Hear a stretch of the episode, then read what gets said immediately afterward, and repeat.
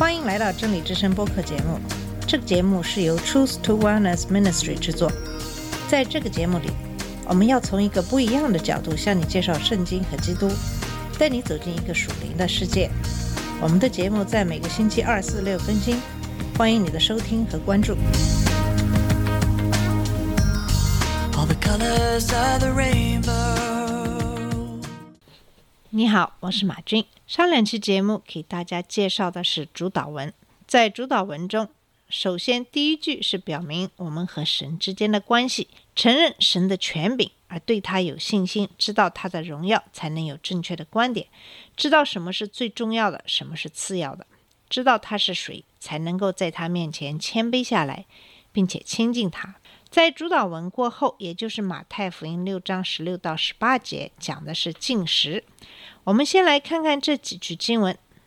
马太福音六章十六到十八节是这样说的：“你们进食的时候，不可像那假冒为善的人，脸上带着愁容，因为他们把脸弄得难看，故意叫人看出他们是进食。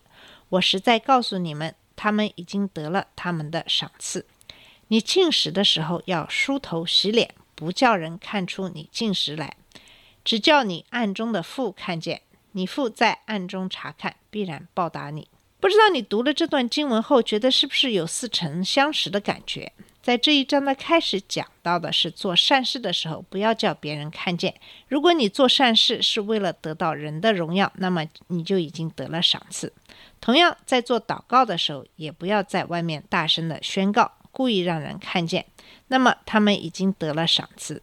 在这一段经文中，同样说是进食的时候，不可像假冒为善的人，脸上带着愁容，故意叫人看出他们进食了。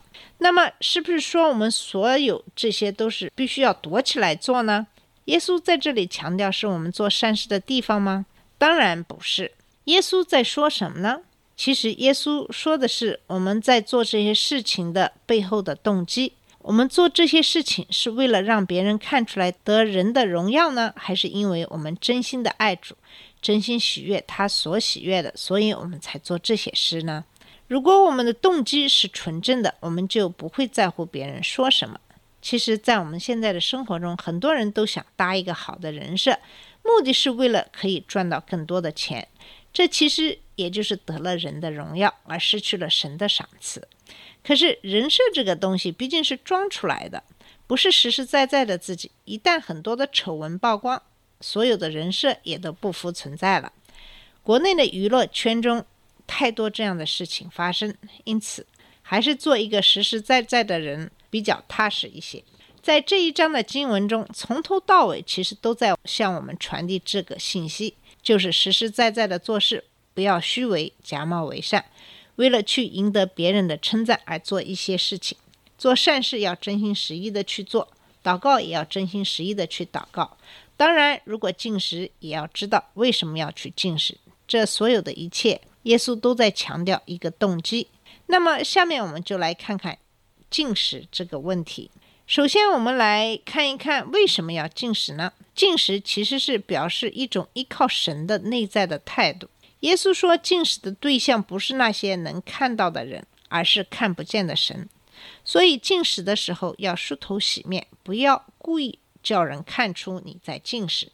进食本身代表内心一种依靠神的态度，为不同的原因进行进食，表示专心的等候神、寻找神，甚至比食物更重要。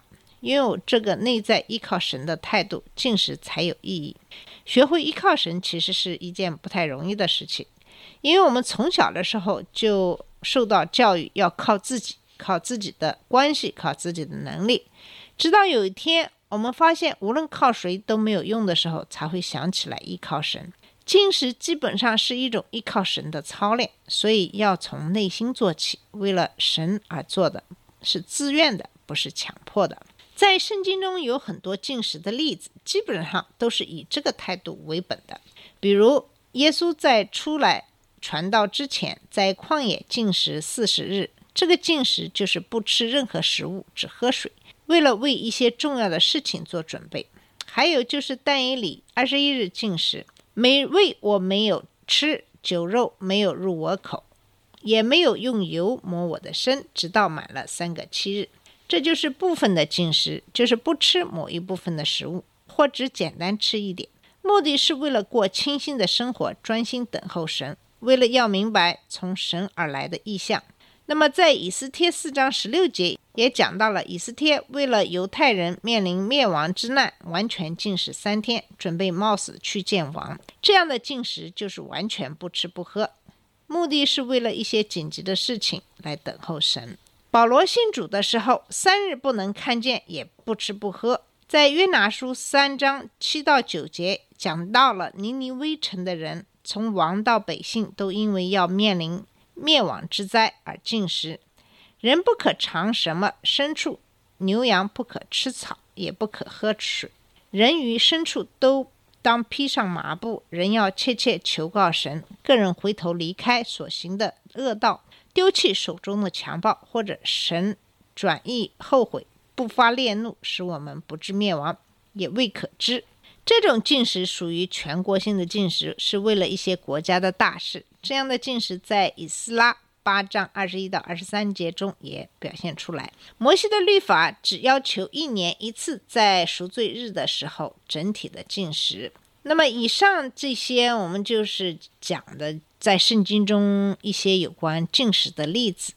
讲到这里的时候，我其实常常在想，为什么基督徒需要进食呢？进食不会肚子感觉很饿吗？我们怎么能够受这样的饥饿的感觉呢？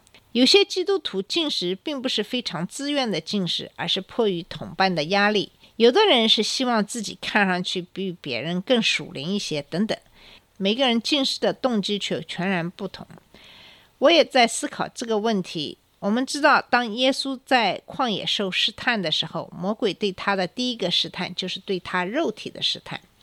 那时候，耶稣在旷野里进食四十昼夜，就饿了。即使他饿了，但是当魔鬼说：“如果你是神的儿子，就把石头变成食物，这样就不饿了。”可是耶稣却说：“人活着不单靠食物，更要靠神口里所出的一切话。”耶稣并没有说：“我不需要食物，有神口里的话就可以了。”他说：“不单靠食物。”我想这里有一个主要和次要的问题。我们都知道，如果我们没有食物是没有办法生存的。但是不是我们一有饥饿感就必须要马上填饱肚子才行呢？